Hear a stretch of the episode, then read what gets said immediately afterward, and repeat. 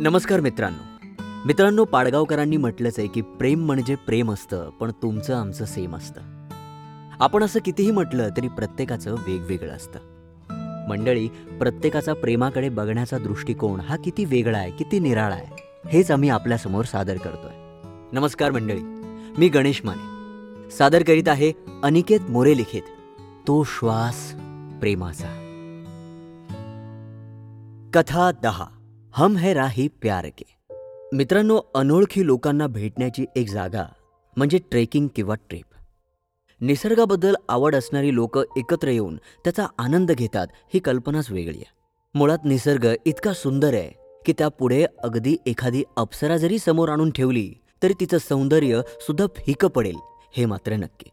अशाच एका ट्रेकिंग ट्रायवर भेट झाली होती अजय आणि शीतलची.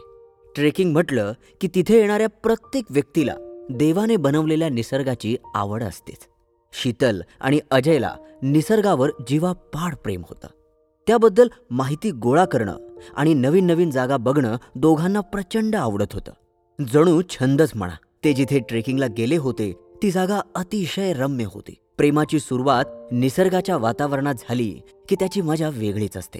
कारण आपल्या आतला एक वेगळा माणूस निसर्गासमोर बाहेर येतो. आपल्या बोलण्यात एक उत्कृष्ट वेगळेपणा येतो. मंडळी जसजशी ट्रिप पुढे जात होती अजय आणि शीतल एकमेकांच्या जवळ येत होते.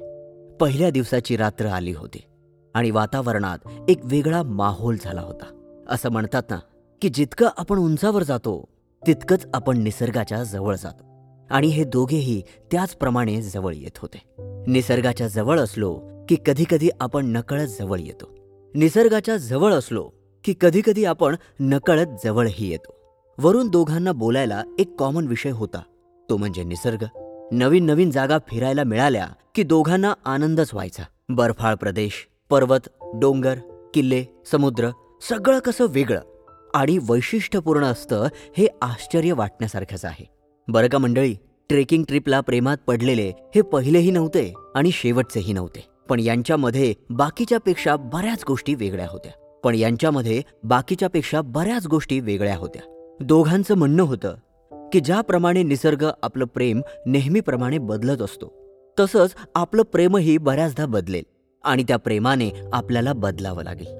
ज्याप्रमाणे पाऊस आल्यावरच आपण छत्री काढतो आणि हिवाळा आला की आपण चादर घेऊन झोपतो तेच गरमीत पंख्याचा स्पीड फास्ट करतो. त्याचप्रमाणे आपल्याला एकमेकांसोबत राहताना काळाप्रमाणे बदलावं लागेल आणि ॲडजस्ट करावं लागेल.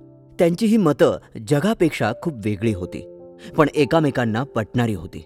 म्हणूनच कदाचित ते एकमेकांच्या प्रेमात पडले असतील. कारण जगावेगळा विचार करणारी दोन माणसं जेव्हा एकमेकांसमोर आली की एकतर त्यांच्यात वाद निर्माण होतो किंवा त्यांच्यात अशा प्रकारचं प्रेम निर्माण होतं जे कोणीच कधी अनुभवलेलं नसेल. ट्रेकिंगच्या शेवटच्या दिवशी दोघांनी एकमेकांना प्रपोज केलं आणि प्रपोज करतानाच ठरवलं की आपण प्रॅक्टिकल राहायचं. कारण भावना कधीतरी कमजोर होऊ शकतात. पण प्रॅक्टिकॅलिटी तुम्हाला नेहमीच स्वतःत बदल घडवायला मदत करेल. प्रेमात पडल्यावर हे विचार थोडे न पटण्यासारखे वाटतात. पण म्हणतात ना प्रत्येकाची प्रेम करण्याची पद्धत वेगळी असते. प्रेम नेहमी सुंदर आणि रेखीव असावं याची गरज नसते. कधीकधी ते विचारपूर्वक नसलं तरी चालतं. मंडळी प्रवासात झालेलं आणि मिळालेलं प्रेम एका जादूसारखं असतं. ती जादू आपल्यावर निसर्ग करतो. कदाचित तीच जादू आपल्यावर प्रेमही करतं. असं माझं स्पष्ट मत आहे. निसर्गाची जादू थोडे दिवस राहत असेल पण प्रेमाची जादू कदाचित आयुष्यभर राहते. अशा गोष्टी ऐकल्या की आनंद होतो कारण निसर्गाच्या सानिध्यात सुरुवात झालेल्या नात्याची मजबूती बाकी नात्यांपेक्षा जास्त असते. मुलगा म्हणजे मनुष्य आणि मुलगी म्हणजे निसर्ग. निसर्गाच्या प्रेमात पडलेल्या मनुष्याची ही होती गोष्ट. कसं आहे ना मित्रांनो? आपला प्रेमाकडे बघण्याचा जो दृष्टिकोन आहे ना तो समोरच्याचा असतोच असं नाही हो. खरं आहे ना?